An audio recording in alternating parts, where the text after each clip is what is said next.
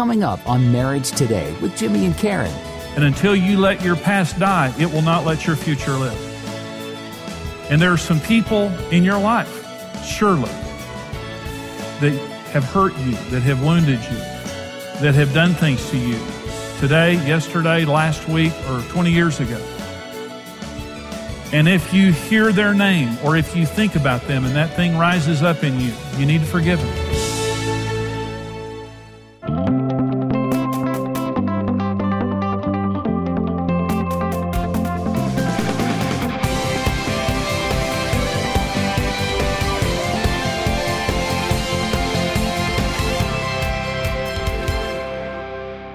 Life hurts. And people do things to us betrayal, rejection, hurt, uh, you know, take things from us that, that don't belong to them or, you know, just do things to relatives or people that we love. And, and these scars develop and unforgiveness is very common for all of us. And it, it can accumulate in our lives. But here's what Jesus said in Matthew 18 about this issue of forgiveness. Peter came to him and said, Lord, how often shall my brother sin against me and I forgive him? Up to seven times? Jesus said to him, I do not say to you up to seven times, but up to 70 times seven. Therefore, the kingdom of heaven is like a certain king who wanted to settle accounts with his servant. And when he had begun to settle accounts, one was brought to him who owed him 10,000 talents. But as he was not able to pay, his master commanded that he be sold with his wife and children and all that he had, and that payment be made. The servant therefore fell down before him, saying, Master, have patience with me, and I will pay you all. Then the master of that servant was moved with compassion, released him, and forgave him the debt. But that servant went out and found one of his fellow servants who owed him a hundred denarii. And he laid hands on him and took him by the throat, saying, Pay me what you owe. So his fellow servant fell down at his feet and begged him, saying, Have patience with me, and I will pay you all. And he would not, but went and threw him into prison till he should pay the debt. So when his fellow servants saw what had been done, they were very grieved and came and told their master all that had been done. Then his master, after he had called him, said to him, You wicked servant, I forgave you all that debt because you begged me. Should you not also have had compassion on your fellow servant, just as I had pity on you? And his master was angry and delivered him to the torturers until he should pay all that was due to him. So my heavenly Father also will do to you if each of you from his heart does not forgive his brother his trespasses. Now, this is a sobering scripture. And the good thing is, God will give us as much grace as we give away. The, the amount of grace, the Bible says, judge not and you will not be judged. It says that when we give, it will be given back to us. Good measure, pressed down, shaken together, running over. In the context, there is mercy and grace in Luke chapter 6. And so Jesus is telling a story here. Now listen, listen to the ridiculousness of this story. The man owed his master $10 million an amount of money that was insurmountable that he could have never even paid the interest on. And he begged his master for forgiveness, and his master forgave him. And then, after being forgiven, one of his fellow servants owed him $10,000, 100 denarii. And he begged him for forgiveness, but he wouldn't, and demanded that he pay him back. And then we see God's response to that. I, want to talk about how to forgive, what forgiveness means and how to forgive because all of us have people that we need to forgive, not just once, but daily, how to forgive. The, the first meaning of forgiveness is permanently forgiving all debt and bringing the balance to zero. If you owe me anything, I haven't forgiven you. In other words, forgiveness means I forgive. Is it's, it's given. The, the Greek word for forgive is the word aphiemi, and it literally means to send away or to leave. It means it's gone. I'm, I'm letting go of this and it's gone away from me. I, I, bring the balance to zero, just like this master did with his servant. You owe me nothing. I forgive you. But he wouldn't forgive his other servant. Second, the second meaning of forgiveness is permanently for forfeiting the right of reproach. It means I'm not going to punish you for what you've done personally. I'm not going to punish you. And when I see you or hear about you, I will not act in an unbecoming way, like he did, grabbing his fellow servant and beating him until he paid. Number three is permanently foregoing all expressions of private and public judgment. You don't talk bad about that person. You don't slander that person privately. You don't go around saying or doing things against that person because if you have, you haven't forgiven. You trust God with all those things. Here's some forms of unforgiveness. Revenge. All revenge is, is unforgiveness. Hate, obviously. Um, slander, gossip, sarcasm, verbal abuse, name calling, labels, idiot, jerk, moron, you know, witch, all those kind of things. It's, that's unforgiveness. Divorce is a form of unforgiveness. Jesus said in Matthew 19, you divorce your wives because of the hardness of your hearts. It's a form of unforgiveness. Five, rejection and avoidance for punishment's sake. Again, I'm going to get you back. And this is especially true of close relationships. Withholding good, transfer of affection, bigotry, prejudice, racism, sexism, all of that is a form of hatred and unforgiveness. Bitterness, re- rehearsing the hurt is I'm bitter. I just keep rehearsing it constantly inside. Internally wishing for bad things to happen to them and praying against them. Those are all forms of unforgiveness. If these are things that are going on inside of you, it just means you haven't forgiven yet. So let's talk about how to forgive. Jesus said, forgive from the heart. If you don't forgive from your heart, and that means you're not just saying it with your lips, this is something that's actually taken place in your life. How do you forgive from the heart? Number one, we must remember that our sins cost Jesus his life. He hung on the cross and said, Father, forgive them. They don't know what they're doing. And that was the truth. When I was in my sin, I did not know what I was doing. But I put Jesus Christ on the cross, and that's the gospel truth. And I've, I've got to sober myself up rather than telling myself, well, I'm really a good person, but other people are bad. I am not a good person. I wasn't a good person. Goodness is a fruit of the Holy Spirit. All of my righteousness is like filthy rags. But while I was still in my sin, Jesus died for me. I owe him everything for what he did for me. But he did it for me after I put him on the cross.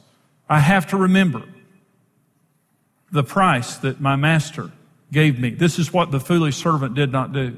He had been forgiven $10 million and acted as though he was a holy Joe when he saw somebody else that owed him money. The second thing is we must remember that God loves our offender as much as he loves us, Christian or not. And so you can look at people around the world of different religions or different uh, political temperament or, or, you know, whatever it might be. God loves. God so loved the world that he gave his only begotten son. Not God so loved America. You know, God so loved Republicans or Democrats God so loved white people or black people or brown people or red people or yellow people. God loves everybody the same. Aren't you glad that our God is a loving God? He doesn't hate anybody. He hates the devil. But our God is a loving God. So I, when you label people, you devalue that person and you give yourself permission to treat them poorly. That's what we do. We call them names. We, we discredit them somehow by calling them names and we somehow give ourselves a higher value than them and that gives us permission to hate them. Well, God loves them as much as he loves us and that's just the truth. Number three, we must make a permanent release of their debt to us and release their judgment to God. God says, vengeance is mine. I will repay, says the Lord. Unforgiveness is a form of unbelief because unforgiveness says, I do not believe he'll take care of it if I give it to him. Unforgiveness is unbelief.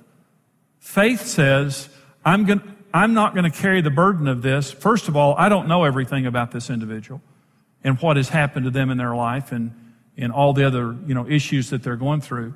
So I'm going to release the, the judgment to God, and I absolutely believe that my God will be faithful. I absolutely believe that my God will be faithful in doing whatever needs to be done. If punishment is required, if grace is required, whatever it is, I'm releasing it. That's what it means, aphiemi. I'm releasing all of this to my God and I believe that He cares and He'll do the right thing. Unforgiveness means I don't trust Him. I don't, I don't think God's going to take care of it. Number four, we must bless them and pray for them. And this is where healing comes from. Luke 6 28. Bless those who curse you. Pray for those who spitefully use you. That's what Luke 6 28 says. Bless those who curse you. That's not just a trite little scripture it is the secret of God healing your heart. How do you forgive from your heart? You bless that person. If you can't bless them, you haven't forgiven them. And blessing them means, Lord, bless them, save them, forgive them. Don't hold this against them. That's what Jesus said on the cross. Father, forgive them. They don't know what they're doing. The other thing is you have to resist Satan because he's the accuser of the brethren. He will come just as surely as you've forgiven. He's going to come back He's going to bring the offense, the hurt back. Something's going to trigger. A song is going to come on. A smell's going to come. Something's going to happen and it's going to trigger what that individual did to you. About two weeks ago, somebody said something to me that reminded me of some of the deepest hurt I've been through in my life. They made a statement very innocently. This is a good person that said this. Very innocently, they made this statement and it, it took me instantly back to one of the most painful things that ever happened to me in my life. And I had to forgive that individual all over again, but just because that trigger came. And there it was. The devil's going to come and try to put his finger in that wound again. And it may be tonight, it may be three years from now. He's going to try to stir that thing up. You've got to take your thoughts captive. And every time it comes back up, you've got to go through the same process. I put Jesus on the cross. He loves them as much as he loves me. I trust God I, I bring the balance to zero. I forgive them and I trust God to do whatever needs to be done. And Lord, I bless them. And as you go through that process, it will heal your heart and it closes the door on the devil. Unforgiveness is torment. Jesus said, if you don't forgive, you're going to be turned over to tormentors. You're on your way to heaven. God will never love you less or more based on what you do. You're loved by God. That cannot be changed. And I'm so thankful for that. But when we will not forgive, we live in torment. It opens us up to demonic torment, and it's the truth. Forgiveness doesn't make them right. It just makes us free.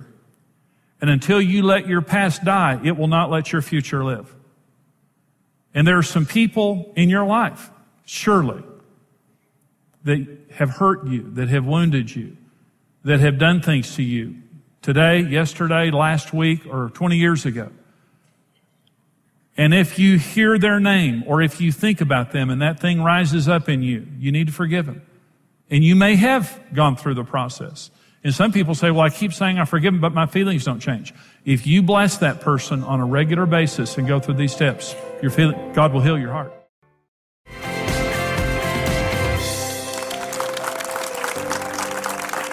Know, this, this program is on the issue of forgiveness. Huge, huge issue that every single person has to deal with. And you know, Karen, if you don't, if you don't deal with this one correctly, mm-hmm. uh, it's a life changer. It is. And and we have some questions from some of our viewers across the country, and these are these are very good questions because they deal with you know, the reality of, of what happens when someone you know has hurt us. Okay. And the first one, she says, "How do I forgive my spouse after I've been deeply hurt?" There are constant reminders everywhere. It's not easy to trust him. From Carol in Missouri.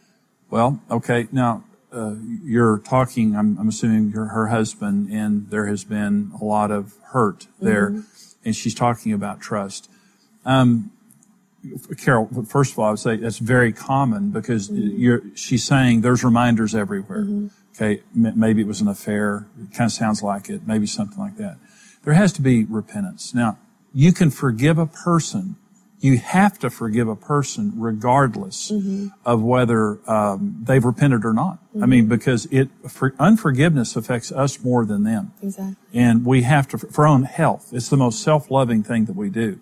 Okay, but I don't have to trust you. Mm-hmm. Okay, so I, I can forgive you even though I don't trust you. So let's just say let's just say, for example, that it's a husband who's had an affair, mm-hmm. and or he's done something wrong and there's really hasn't been deep repentance trust has to be earned. Mm-hmm. And if you're going to repair the damage of, let's just say, infidelity in marriage, which it can be repaired, is there has to be a genuine um, repentance without blame of, well, you did this and you did this. Mm-hmm. I have to take full responsibility.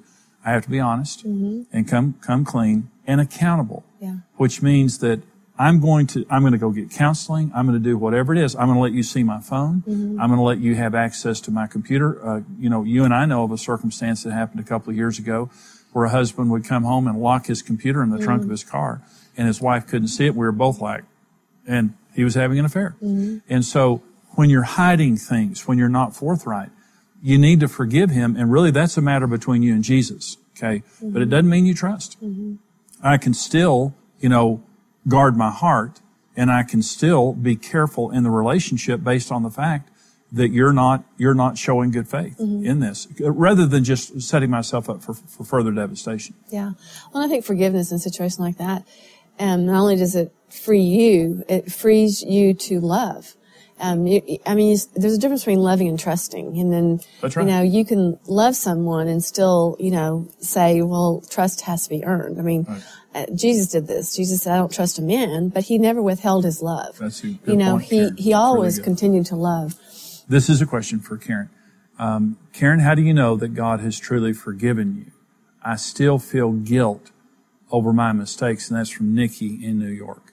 Well, I don't think it's a matter of feeling because I don't think you can ever. f- It, our feelings are so fickle. You know, I mean, things can trigger whether you feel you know good one minute, the next, you know, something might trigger another feeling of guilt, or the you know somebody might say something like, let's just say a lot of the women that I, I talk to anyway feel guilty about maybe having an abortion or having an affair. So every time a preacher talks about having an abortion, that, that triggers that guilt again. Right. But if they've asked for forgiveness, Jesus forgave them. And it says from the east to the west, it's, Psalm, it's Psalm gone. 103, as Yeah. far as the east is from and west. and he doesn't remember it. And uh, and someone said this um, years ago to me, and it makes it's just so freeing. If God can't remember it, why do we think we should think He remembers, or why should we remember it? And as much as He's forgotten it, we need to forget it. You know, and and let Him heal those hurts, because sometimes I think the enemy uses the guilt to keep us from being healed too. But you know, it, it's not a feeling; it's a fact. If God says, "I forgive you," it means He for, He forgives you. I I dealt with just kind of chronic guilt and condemnation for years after I got saved because I was very immoral, Karen, before we got married. I mean, I was, I was a bad guy. When I became a Christian and I knew the Lord, um, I felt I just I couldn't get over that sense of failure. And Satan condemns. You know, Romans 8 1 says, There is therefore now no condemnation for those who are in Christ Jesus. But I felt condemned, and the devil is constantly reminding us mm-hmm. of our faults because he wants to keep us away from God. Mm-hmm. Once we get to God, everything works.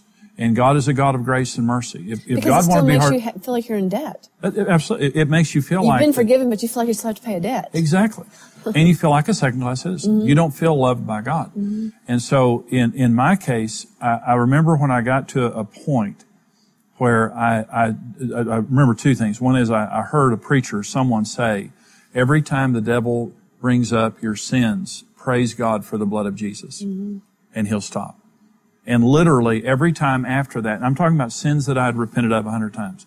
Every time that I uh, would, you know, be reminded of some bad thing that I had done, um, I just start, I just start praising God for the blood of Jesus, and it worked. The other thing is, you said it exactly right, Karen. Faith in the blood of Jesus. The blood of Jesus is the strongest cleansing agent in the universe. And the Bible says where sin does abound, grace does much more abound. If God wanted to be hard to get along with, why would he allow his son to die for the sins of the world? Why would Jesus die and then God be difficult?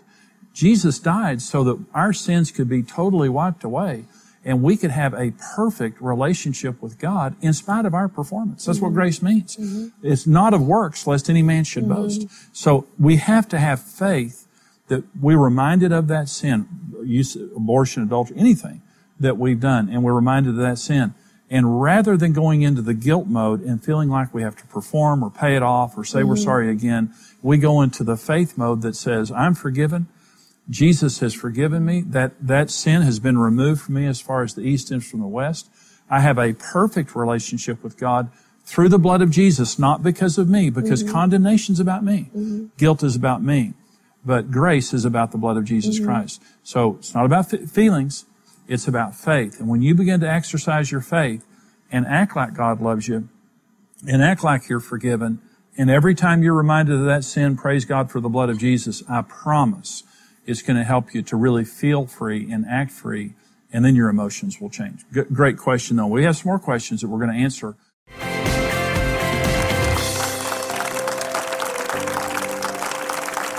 Welcome back. And Jimmy, I have another question for you. Okay? Uh, is it okay to break off a relationship with family members if they repeatedly take advantage of you? We've forgiven them, but they continue to hurt us from Jack in Kansas. Yes, it, it is, Jack. And, and the thing I would say is, as you're communicating your love, uh, not not in bitterness. And, and, again, sometimes what what someone might confuse is this point: if you've forgiven me, that means there can't be any punitive measure brought. I can forgive you, but you might need to go to prison. but seriously, there are people that have a crime committed against them and they forgive the crime and the criminal, but there's still justice Mm-hmm. involved. And so forgiveness doesn't mean there's no consequences. Forgiveness just means I've made a decision that I'm not going to try to be God and take this out on you. And from my heart, I've forgiven you. Now, because you will not take responsibility for your behavior and because this is a repeated action that is damaging us, yes, I think it, in love, I think it's appropriate to, to say to a, a, an individual, a family member, I love you. Mm-hmm. We care for you. We desire the relationship. But because of the repeated uh, actions that you've taken and your your unwillingness to take responsibility, and what that's done in our relationship, we are going to separate ourselves. We're going to, you know, stay apart. We love you. We're not doing this because we hate you. We still love you, but we are doing this because you won't take responsibility. And it, then, in the right spirit, you've made that decision for the right reasons, and the door's open. If they want to come back through that door, they understand if I take responsibility, I can have a relationship with you. But uh, it's still saying that you're, you you train people how to treat you, and when you keep going back into the same place with someone doing something, you're training them to disrespect you. But when you draw the line and say, "I love you," but you keep crossing that line, and you're going to need to stay on that side of the line, and they won't. You've got to do something to protect yourself. Well, I was sitting here thinking about how it's so important to even think about these things when you're first married because as a, as a couple, you know, you should, you should discuss the parameters that, parameters that you want to have within your family unit. Yeah. You know, so that an in-law can't abuse, you know, come in and abuse their time with you or, or, you know, you, it, these are important things to discuss before uh, outside family situations come up because, you know, if you're already a family unit, if you, your husband and wife are already a team, then when situations like this come up, you know how to handle them and they don't become volatile. You can just, you know, calmly sit down and say, so and so, you know, as a family unit, you know, we, we can't allow this in our home. Mm-hmm. You know, what you do in your home is your business, you know, and, but I'm thinking of the in-law thing, and this is something that you and I learned so early on is, you know, I, we've always loved and respected each other's parents. And, um, but we've also kept boundaries. You know, we know, and we told our kids, you know, we won't be coming knocking on your door. You know, if you want us, you know, call us. You know, we don't want to, you know, infringe on your um, privacies. And so, you know, I just think it's a good thing too, as a couple, to discuss before, and and know what your um, family unit believes in. And, and it's so good when you have that open communication, Karen, and, and you do need to communicate lovingly and consistently. In some cases, when communication breaks down, you don't have that ability. Mm-hmm. You don't need to be ugly or hateful or anything like that, but lovingly for the right reasons. That, that's the spirit I hear in this question. Mm-hmm. And we hope that that is helpful to you. Again, that this program today is on forgiveness. Huge issue. We hope that this has been a blessing to you. We're out of time, but we'll see you here next time on Marriage Today. God bless you. Good night. Thanks for watching. Follow Marriage Today for more marriage building tips and resources.